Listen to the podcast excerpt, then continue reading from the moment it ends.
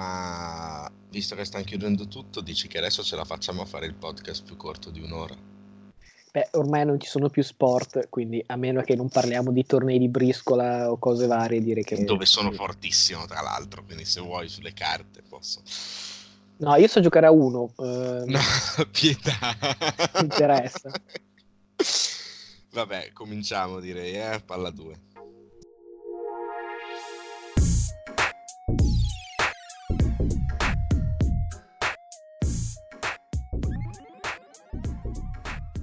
Rieccoci, siamo di nuovo insieme. Io sono Matteo Venieri.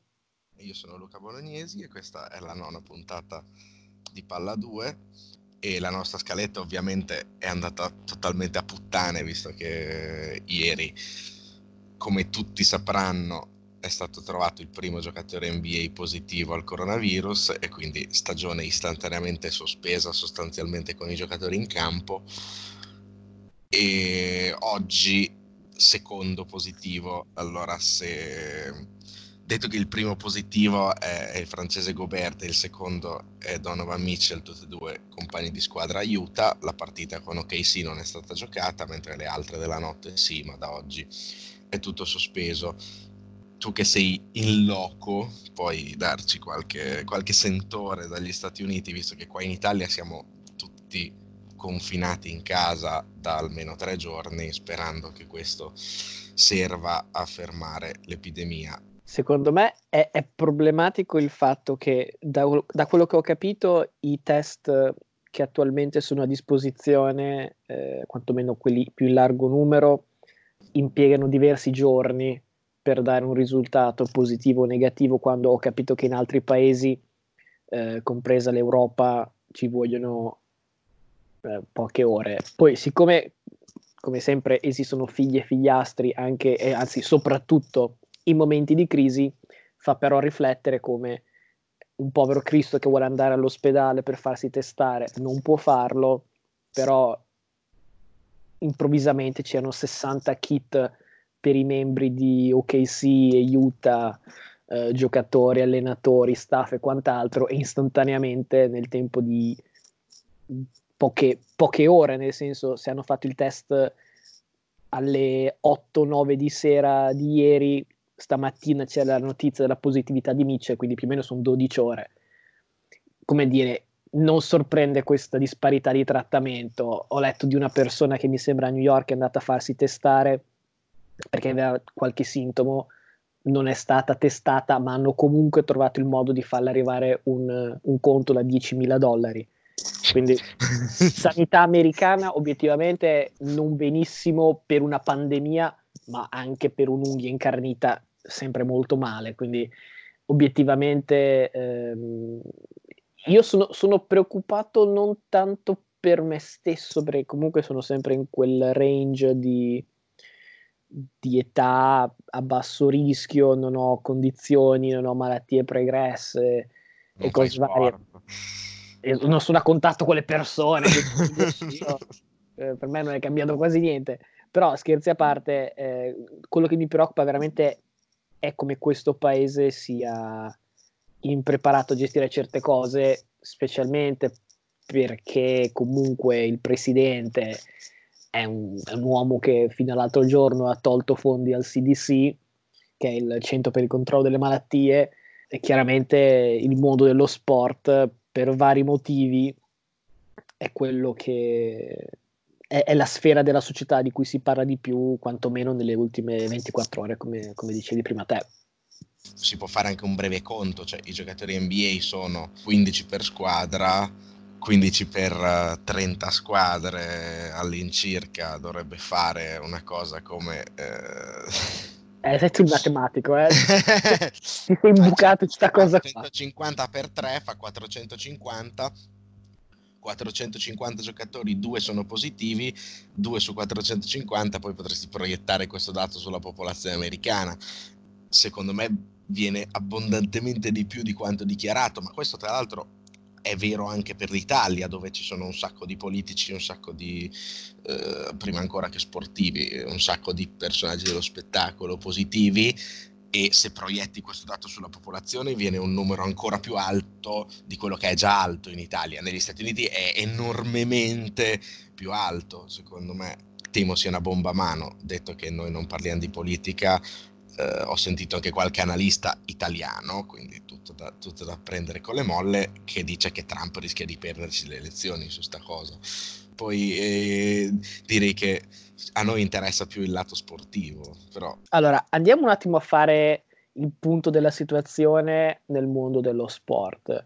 Allora, dell'NBA abbiamo già detto quella che è sostanzialmente la vera notizia, la più clamorosa delle ultime ore. C'è da dire che la giornata di, di mercoledì era cominciata praticamente già con le prime notizie che c'era il rinvio di, di City Arsenal, c'era la, la, potenzialità per l'MLB di sospendere le, eh, gli allenamenti e tutto quanto. Peraltro, questa sì, breaking news perché è di sette minuti fa eh, di ESPN che dice che tutte le operazioni relative al baseball sono sospese.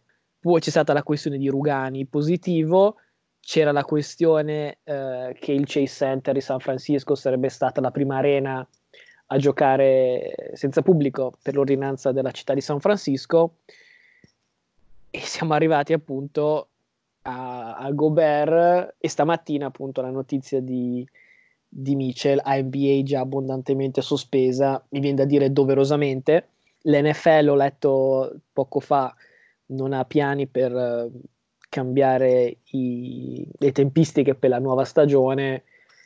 Eh, abbiamo detto quindi di MLB, NFL, NBA, l'altra, l'altra lega che è ancora eh, attualmente in corso sarebbe l'NHL, non mi risulta ci siano comunicazioni a riguardo, eh, detto che poi a livello collegiale hanno sospeso praticamente chiunque, ACC, eh, Big Ten, SEC, quindi i, le grandi conference, le top 5 sono ufficialmente sospese sulla questione March Madness, peraltro l'avevo citata brevemente l'altra volta dicendo che ne avremmo parlato, non pensavo chiaramente in questi termini.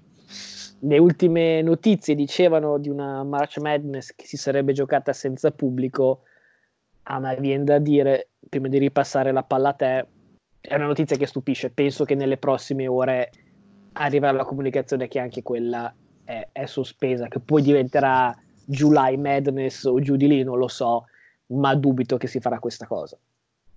Ma sai, è difficile fare delle previsioni anche perché eh, se uno avesse la, mm, dire, l'intelligenza che non hanno avuto per esempio i dirigenti della, mm, della Lega Calcio italiana di gu- guardare l'Italia in questo caso come modello, anche in Italia abbiamo avuto prima il rinvio di qualche partita, poi ah ma giochiamo a porte chiuse, ah ma non giochiamo a porte chiuse perché ci perdiamo troppi soldi, rinviamo ancora eh, sperando che tra tre giorni si metta a posto, tra sei giorni si metta a posto e poi siamo arrivati a chiudere tutto giusto in tempo prima che ci fosse trovato un positivo. Adesso qui è arrivato prima il positivo di tutti, di tutto il resto dei provvedimenti eh, sull'NBA, ma secondo me gli altri che non hanno un positivo dovrebbero comunque avere la, la lungimiranza di capire che comunque prima o poi uno ce l'avranno e quando ce l'avranno dovranno chiudere tutto e quindi tanto vale, tanto vale a questo punto chiudere prima, magari evitare, evitare anche di, di, di, buttare del pubblico in, in delle arene o fuori dalle arene o nei bar a vedere le partite. Allora, facciamo questa transition dalla questione virus alla questione... Ah, aspetta, Oh, questo vedi, facciamo le persone serie. Breaking news di questo momento. Cosa avevo detto? L'NHL ha sospeso ecco. la stagione, ma ecco. spera di ricominciarla in futuro. Guarda, questa è breaking news come oh, fanno bell- Bellissima questa live. Meglio di così non si può. Vabbè, eh, facciamo questa transition che eh, vorrei tornare un attimo su quel poco di scaletta che avevamo. Esatto, perché la transition è fra il virus Corona e il virus New York Knicks, che è altrettanto nocivo. Eh, ora, la premessa è che noi comunque un po' di, come dire, di leggerezza e di hilarità la vogliamo comunque portare. Quindi eh sì, è inutile essere troppo dark in questi momenti. Però c'era un tweet interessante di Walsh di ieri sera che parlava appunto di come prima chiaramente della notizia di Gobert, uh, i team stavano un po' meditando il da farsi, c'erano squadre che pensavano di sospendere la stagione, squadre che pensavano, la maggioranza, semplicemente di giocare senza pubblico e una squadra che diceva no no, lasciamo tutto con me, pubblico re come, come prima e chi se non i New York Knicks di James Dolan. Ah.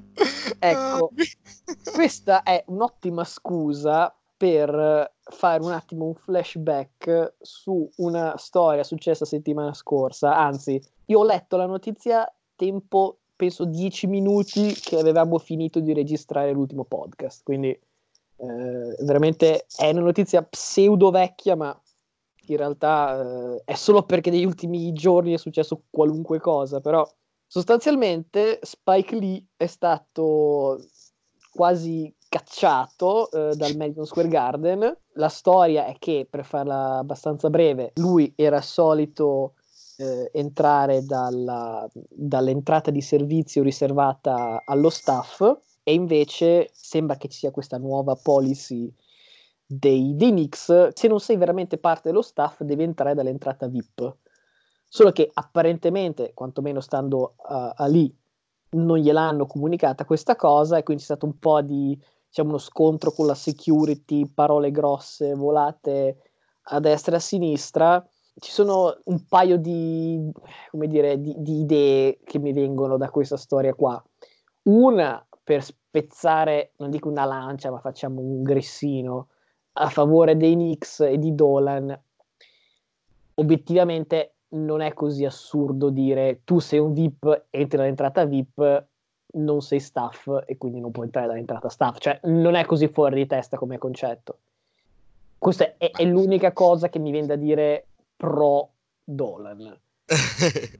Perché onestamente c'è poco altro da dire. Eh, il problema è che ho visto poi l'intervista che Spike Lee la mattina dopo è andato a fare eh, su ESPN e hanno fatto un calcolo così un po' su, sul momento e lui praticamente possessore di un abbonamento a quasi 30 anni, quantomeno. Abbonamento prima fila. Eh, ha calcolato circa 10 milioni di dollari andati nelle tasche dei Knicks solamente con i biglietti suoi. Ecco.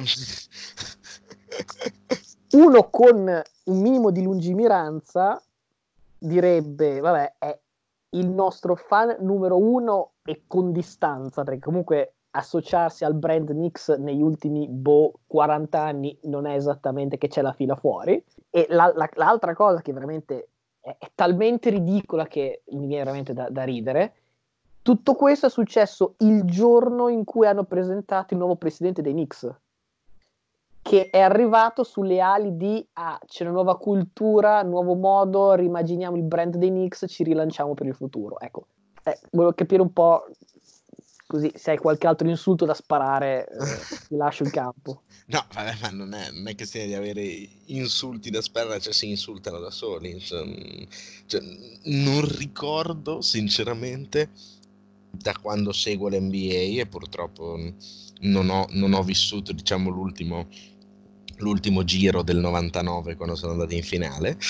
Diciamo che da quando seguo l'NBA non ricordo una decisione dei Knicks che avesse una una, una ragionevolezza della, della, sua, della sua diciamo costruzione cioè quindi solo follie a destra e a manca compreso mm, storie con Carmelo. Adesso ho sentito anche la voce che vorrebbero rifirmarlo quest'estate a un sacco di soldi. Magari ma magari.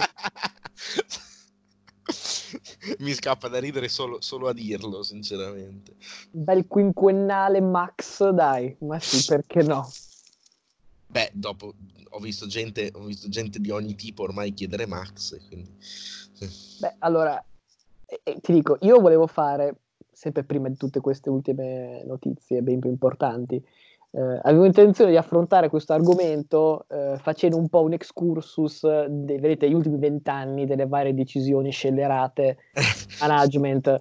Eh, adesso chiaramente questa cosa qua non, non richiederà altrettanto tempo e altrettanta attenzione, però se posso permettermi di citare una situazione in particolare, la trade di Paul Zingis, che a me non ha convinto nel momento e chiaramente oggi è 100% certificata una buffonata.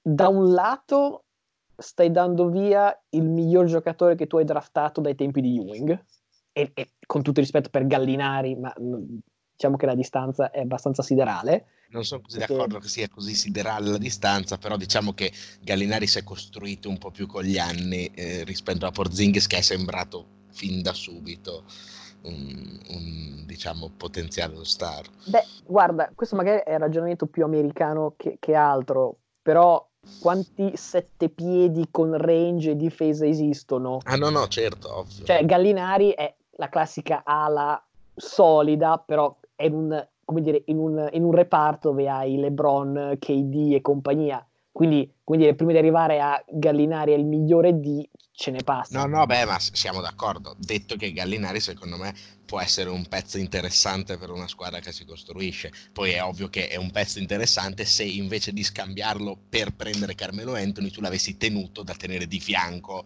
a Carmelo Anthony. Cioè, questo, eh.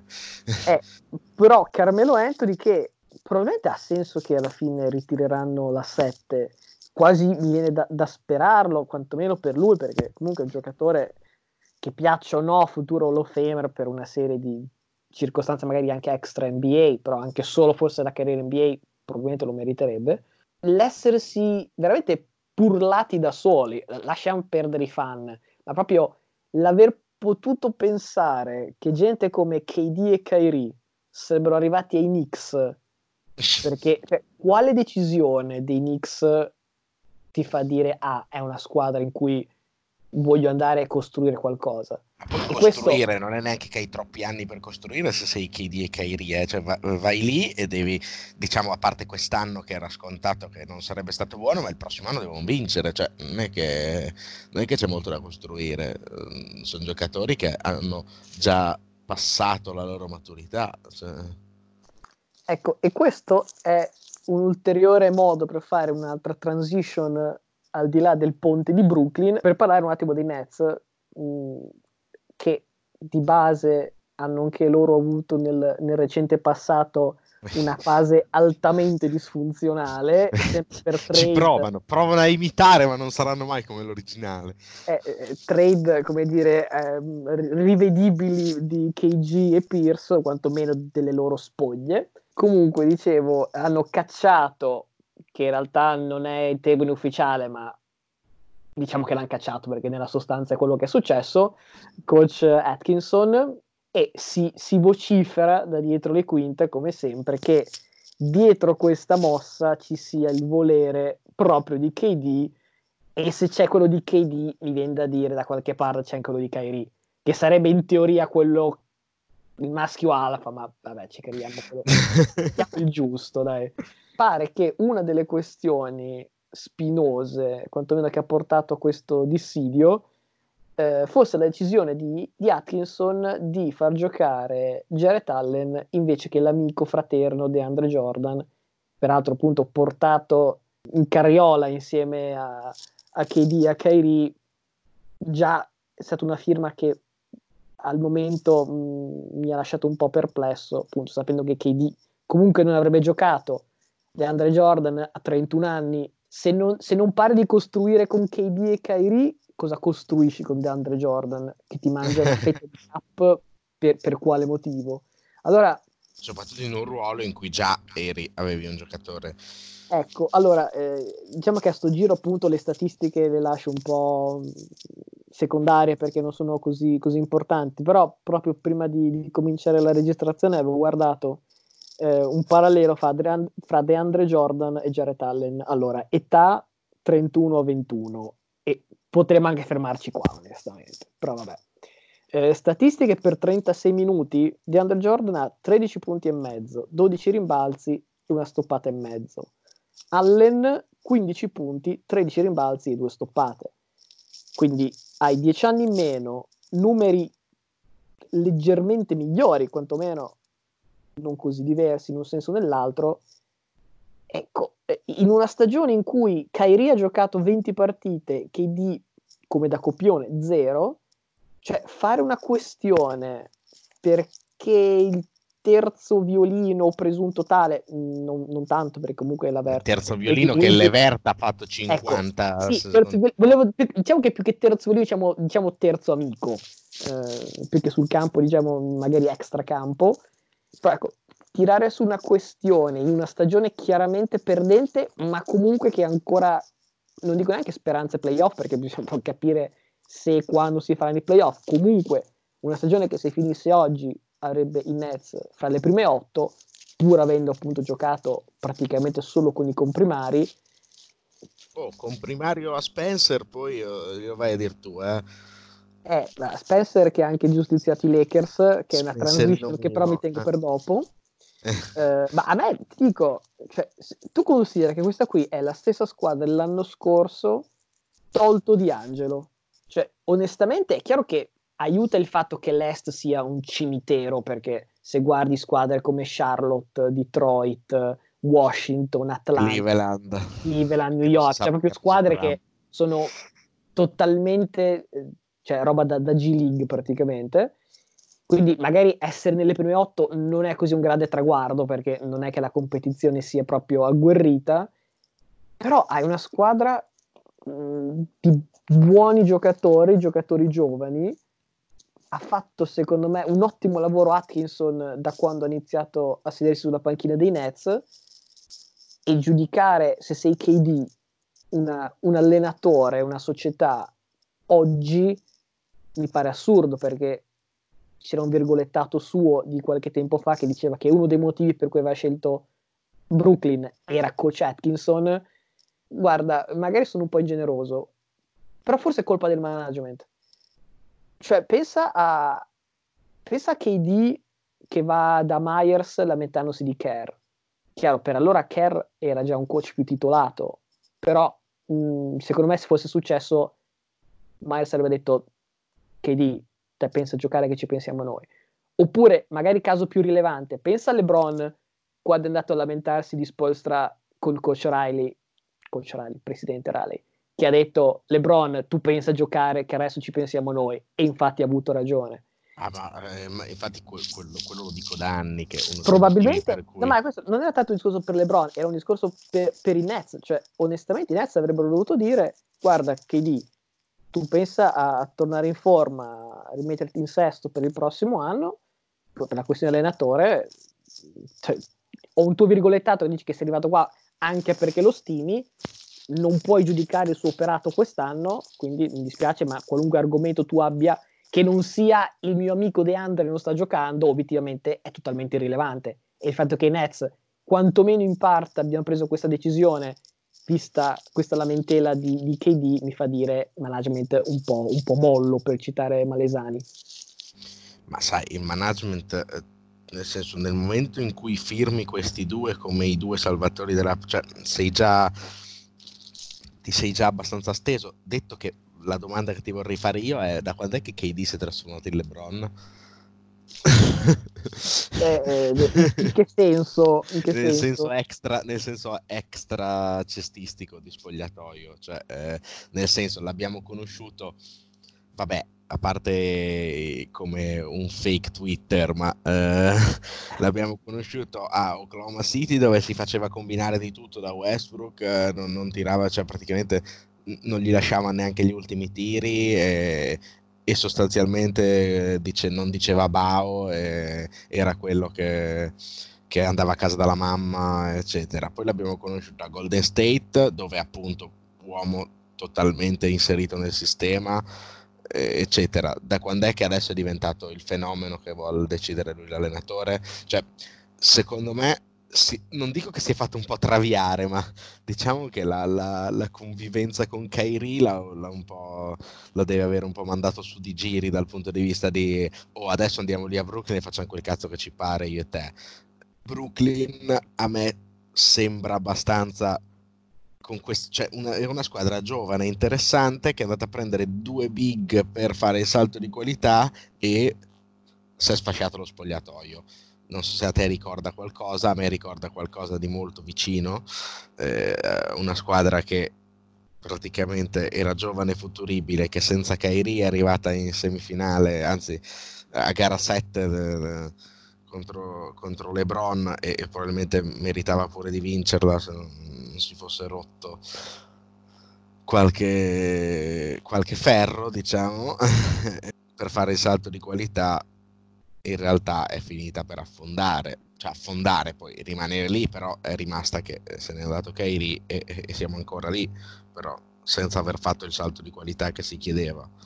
Beh, se ti ricordi eh, l'ultima volta, direi, o, o, le ultime due quantomeno, ti avevo fatto un po' il, il quadro della situazione delle squadre con e poi senza Kairi restando un, un, un, grande stimatore del giocatore, eh, Kyrie non è, non è LeBron, non è KD in nessun senso obiettivamente, purtroppo il suo ego è forse Ma anche più grande. Ti dico, ti dico, io stavo facendo un discorso più eh, dal punto di vista di costruzione di una squadra, perché anche LeBron è LeBron, è fortissimo, ma LeBron l'anno scorso infilato in una squadra di giovani futuribili, eccetera, ha fatto un disastro.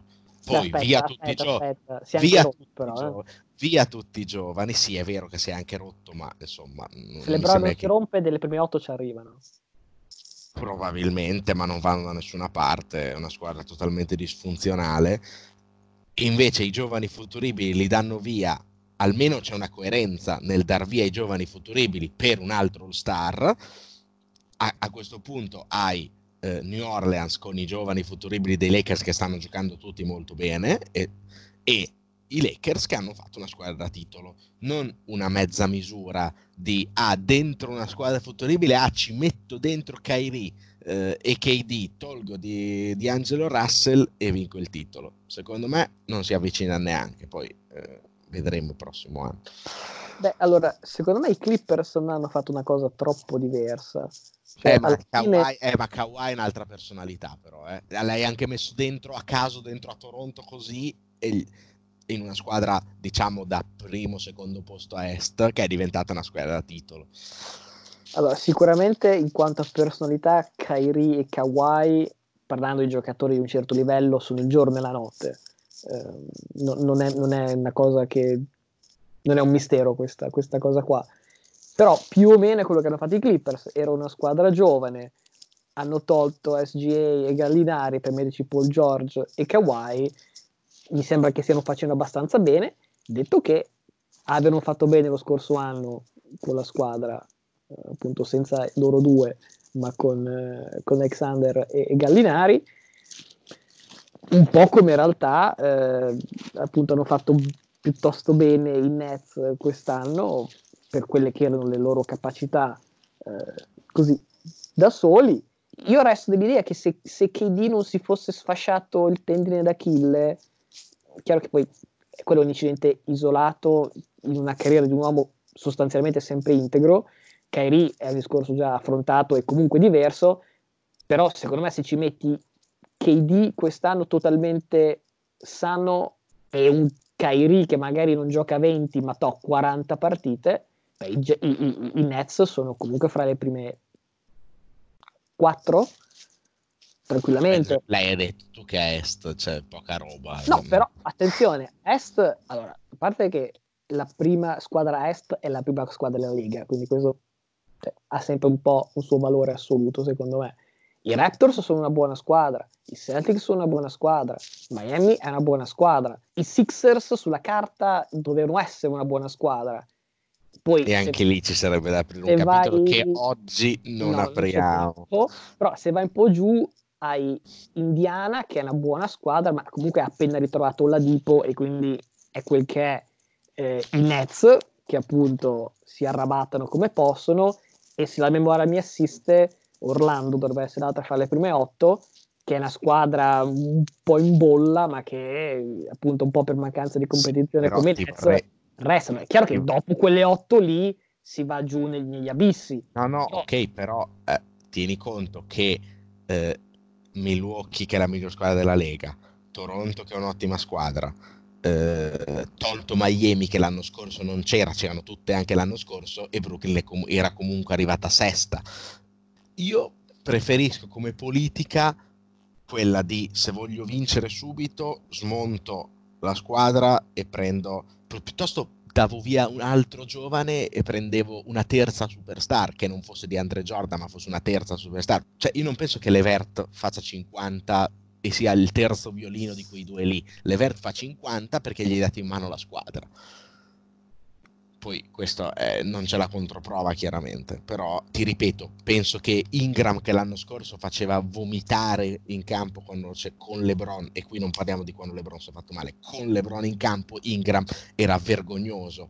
Poi io non lo apprezzo particolarmente perché non è un grande difensore, eccetera, però obiettivamente a New Orleans sta facendo una gran stagione bisogna anche lasciare un po' crescere con questi, questi giocatori. Eh? Cioè, però a 20 anni non cioè è, è, è, presto per, fare, per dare un, un'etichetta più o meno a chiunque, cioè, eh, purtroppo siamo, adesso senza fare un discorso un po', un po', generale, un po' così, però siamo in una società da risultato immediato e non da, da process, cioè i Sixers sono in questo senso un po' l'ultima specie ormai estinta, visto che Saninchi è stato sacrificato sull'altare di Colangelo, però voglio dire, eh, è difficile oggi trovare esempi di squadre che dicono oh ragazzi noi faremo veramente vomitare per degli anni, però insomma questo è. E allo stesso modo ci sono rookie che dopo 20 partite si sentono dire ah, ma tu sei un bidone, sei un bust perché ti ho draftato terzo overall, non mi hai ancora fatto delle triple doppie guarda la tua età cosa faceva Karim, Lebron o Doncic, ecco, cioè, oh, onestamente, cioè, calma, ho visto tipo Kobe White fare una discreta giocata l'altra sera eh, a Chicago, però non, non, non, non, credo aver sentito menzioni di Kobe White nell'ultimo anno, a parte questa cosa qua, quindi... Eh, magari Chicago avrà tempo. Eh... Per quelle che sono le risorse al momento. Cioè, no, io, parlo di, io, parlo di, inserimento di una superstar per fare il salto di qualità a una squadra giovane e futuribile. E secondo me bisogna selezionare bene la superstar che ci vai a mettere dentro. Ci devi mettere una, una superstar con la personalità giusta. E sicuramente non sono di questa personalità. Kyrie, a sto punto dico anche KD, e vabbè, sulle bronze mi sono espresso tante altre volte, e può essere anche un buon ponte per, per so l'ultimo argomento che dobbiamo trattare. Esatto, perché lo scorso weekend è tornato un giocatore che era stato out da un po' e ovviamente sto parlando di Legot perché eh, il, signor, il, signor, LeBron James ha avuto un discreto weekend che è partito eh, venerdì con eh, la partita Lakers-Bucks e si è concluso domenica, peraltro in orario da brunch che mi ha trovato impreparato perché ero sul treno quando è arrivata la notifica eh, Lakers eh, Clippers is about tip off. E detto accidenti.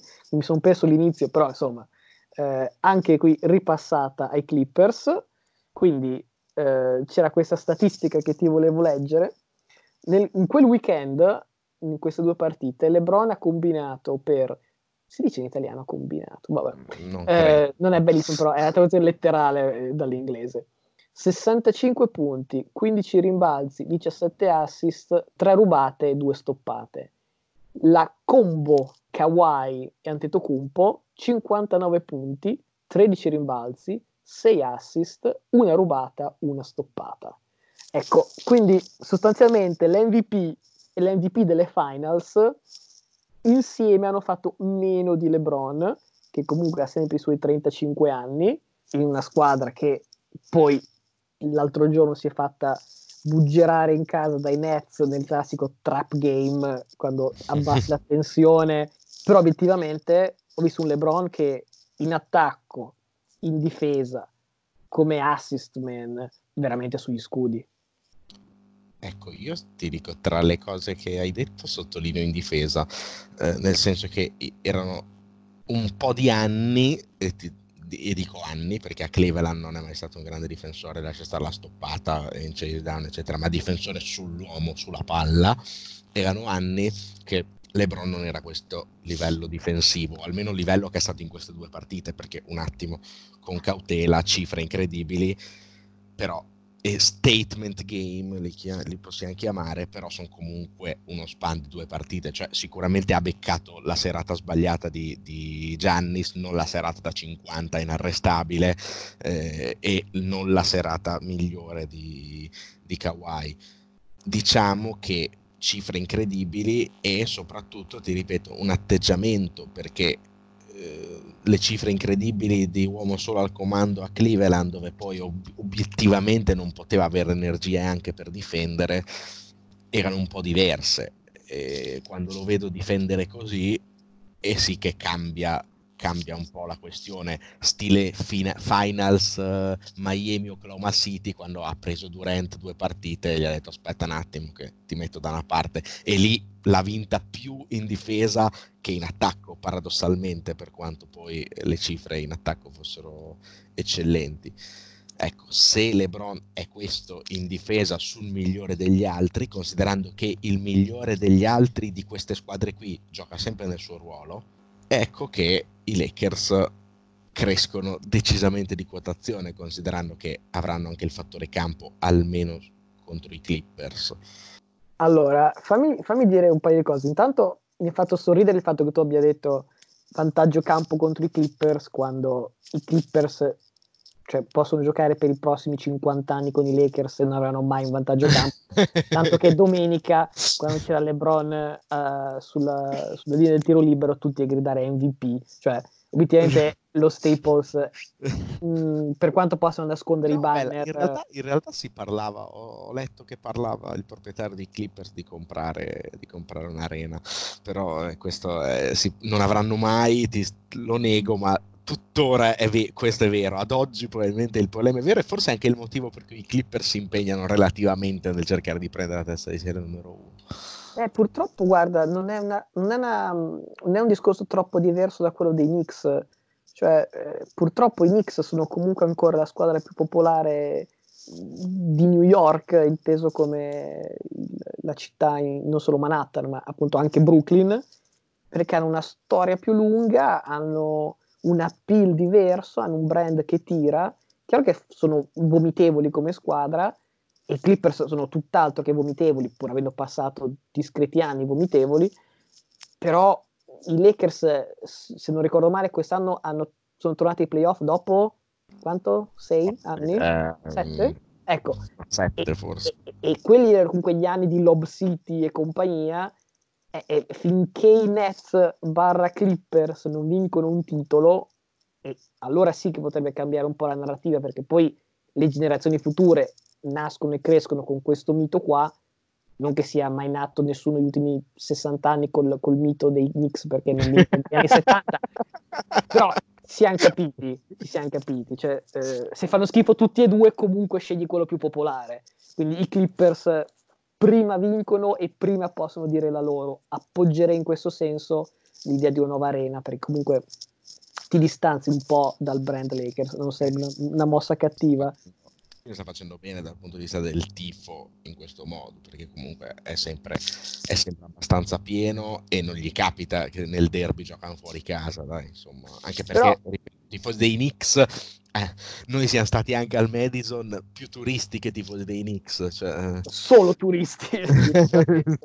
Perché guardare Alonso Trier e compagnia non è che fosse proprio la mia bucket beh, list. Beh, Sabonis, cosa, quarantello di Sabonis? No, cosa, una roba del genere. Non, sto vago ricordo. Vabbè. Chiaramente il mio giocatore in campo quel giorno. Però fammi finire un attimo il discorso sui Clippers e, e sui Bucks. Allora, ho visto un, un, interessante breakdown di alcuni possessi offensivi dei Lakers e praticamente Lou Williams sembra un po', diciamo, uh, la versione dei poveri di Steph Curry, nel senso non puoi privartene in attacco però in difesa è ingiocabile perché LeBron, point LeBron, metteva sempre eh, Williams in situazioni di pick and roll e obiettivamente se, quando c'era il cambio lo abusava tranquillamente. Quando eh, Doc Rivers lo toglieva la sua seconda opzione era prendete di Morris e abusava anche di Morris. Ecco in una giornata in cui Morris ha fatto mi sembra 0 su 9 dal campo se poi difensivamente eh, se poi difensivamente fai la parte eh, del paletto o del non, era, non era il LeBron stopper? No quello era De Mari Carroll due anni fa. No no ma due anni fa io l'ho vista la serie con Boston. Cioè non, non che l'abbia cancellato però grandi sequenze difensive di, di Marcus su Lebron, eh? cioè, per carità. Poi o sono passati due anni, probabilmente i piedi non sono più quelli di due anni fa, però ragazzi, gran difesa in, nella serie Boston uh, Cleveland due anni fa, quindi questo mi risulta abbastanza inspiegabile uh, l'abuso su Morris. Ora, passiamo un attimo sulla sponda Bucks per finire la, la questione. Allora, ho notato un, una discreta falla nel sistema Bucks, cioè Middleton. Middleton 5 su 19 giocando contro i Lakers, tra l'altro scalpellando clamorosamente i, i ferri. Penso solo il primo quarto abbia fatto bene, per il resto mh, ha fatto veramente una figura barbina. Eh, il problema è che già Giannis non è necessariamente un cecchino, lui e Middleton hanno combinato 3 su 16 da 3 abbiamo quest'anno un po' il tema dei, dei grandi, delle grandi coppie eh, dell'NBA, c'era la questione Arden-Westbrook, c'era appunto LeBron AD, eh, Kawhi George, KD e Kyrie quando insomma, torneranno, ma comunque che solo sulla carta.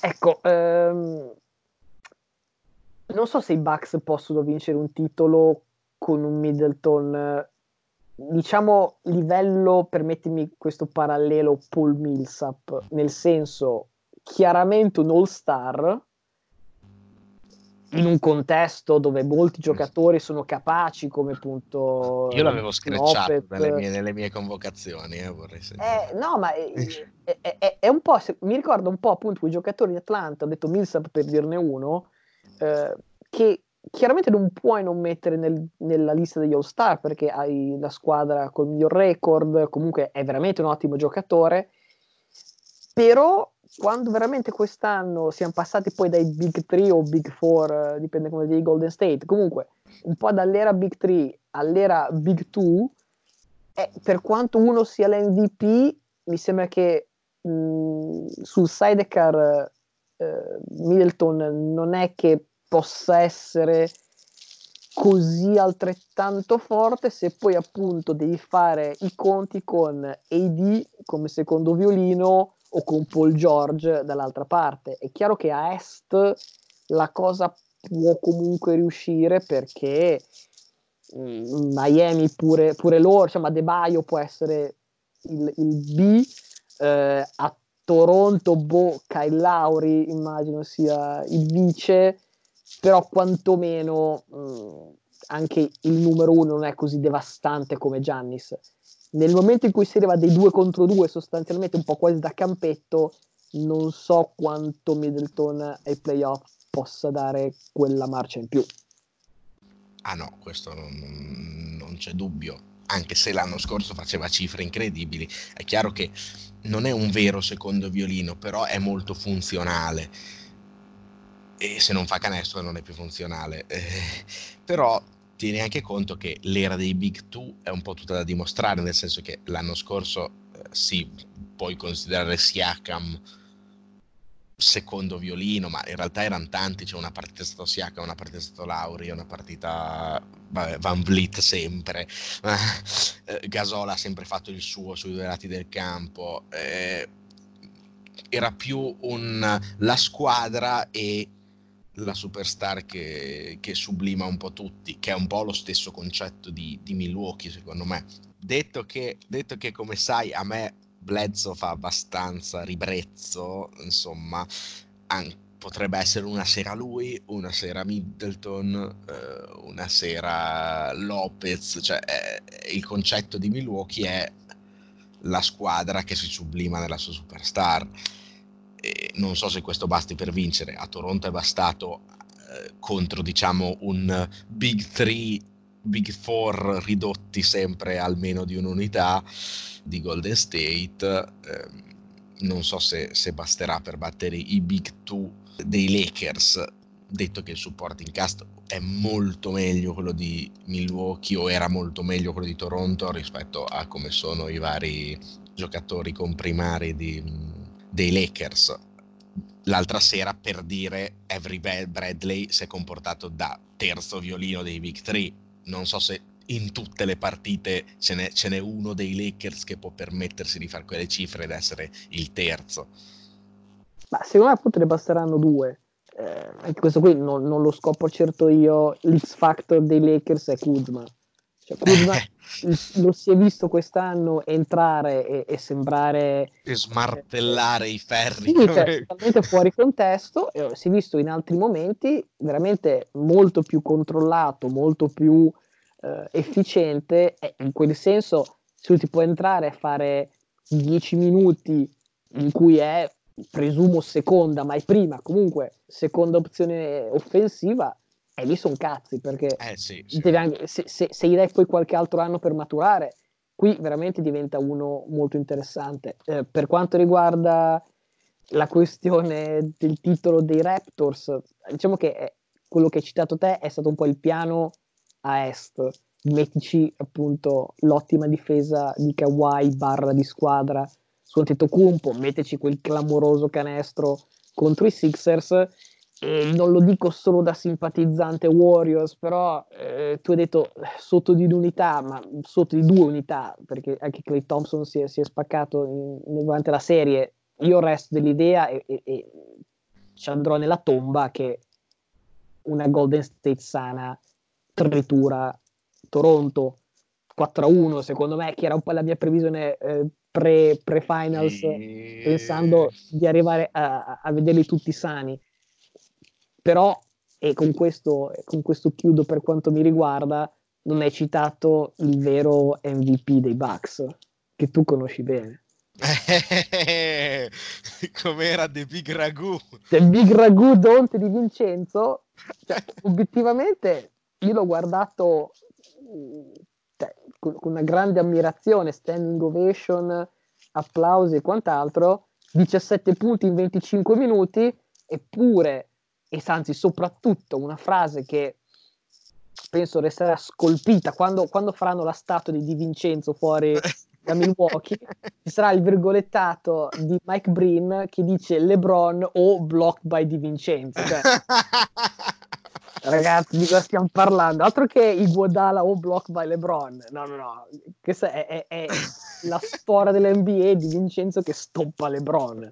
Eh, ti, vorrei, ti, vorrei, anche ricordare che uh, l'annuncio al palazzetto ha annunciato con veramente il piatto di, di ragù sul, sul, sul Titantron. È, è stata veramente, veramente una chicca che ci fa veramente propendere e tifare per lui, direi. No? Che, che, eh, ti ricordo che quando siamo andati solo allo store dei, dei Bucks ci eravamo detti che un eventuale t-shirt The Big Ragu sarebbe immediatamente finito in valigia. per fortuna non c'era, ma prima o poi arriverà, lo sai. Eh ma eh, in nazionale non se ne può parlare. Di piccola veloce parentesi che con Nicolone Melli che sta dominando ci prendiamo su di Vincenzo eh, cominciamo ad avere una discreta, una discreta squadra. Ovviamente non andremo alle Olimpiadi neanche quest'anno non per colpa del non, essere, non, non presenza di Di Vincenzo. No è perché finché ragazzi, di cosa stiamo parlando? Cioè, è la non presenza di Bargnani che sposta. Grande! Chiamate Bargnani, mandate un messaggio diretto su Instagram, portate Ma, Bargnani in nazionale. Tra l'altro, so che è stato presente al, alla classica partita degli ex uh, Treviso che hanno fatto uh, prima dell'emergenza, ma ha precisato so, sono presente ma non gioco, cioè non si spreca lui. No, è, è magnanimo, cioè lui aspetta la chiamata dei Bucks quando diranno Antetokounmpo non ci basta, ci serve un'altra superstar. Anche qui una puntata monotematica su Bargnani si potrebbe fare, detto che è assolutamente il mio idolo sui social network per come trolla la gente. Eh, ma lo sai, per me Bargnani avrà sempre un posto nel cuore. Quindi eh sì, per le, no, per le no, fatte. Oh, ti voglio salutare, però prima ci tengo dato che non abbiamo parlato di NFL, c'è una, una, una news della possibile firma di Gronkowski, non con i Patriots, purtroppo per, per i tifosi dei Patriots, ma attenzione, attenzione con la WWE. Eh, come ti ho detto l'altro giorno, potrebbe essere la mossa che mi fa tornare a guardare un po' di wrestling perché obiettivamente Gronk ha quell'appeal che se anche va a giocare a bocce, io sguardo alle bocce e comincio a darglielo. Quindi, perché Ma, no? Oppure forse l'hanno firmato perché era già pratico con le partite che hanno un finale prestabilito. Mamma mia, questa, questa, fa, questa mm, fa più male del coronavirus. Questa, questa mi manda in terapia intensiva. Ho sentito questa.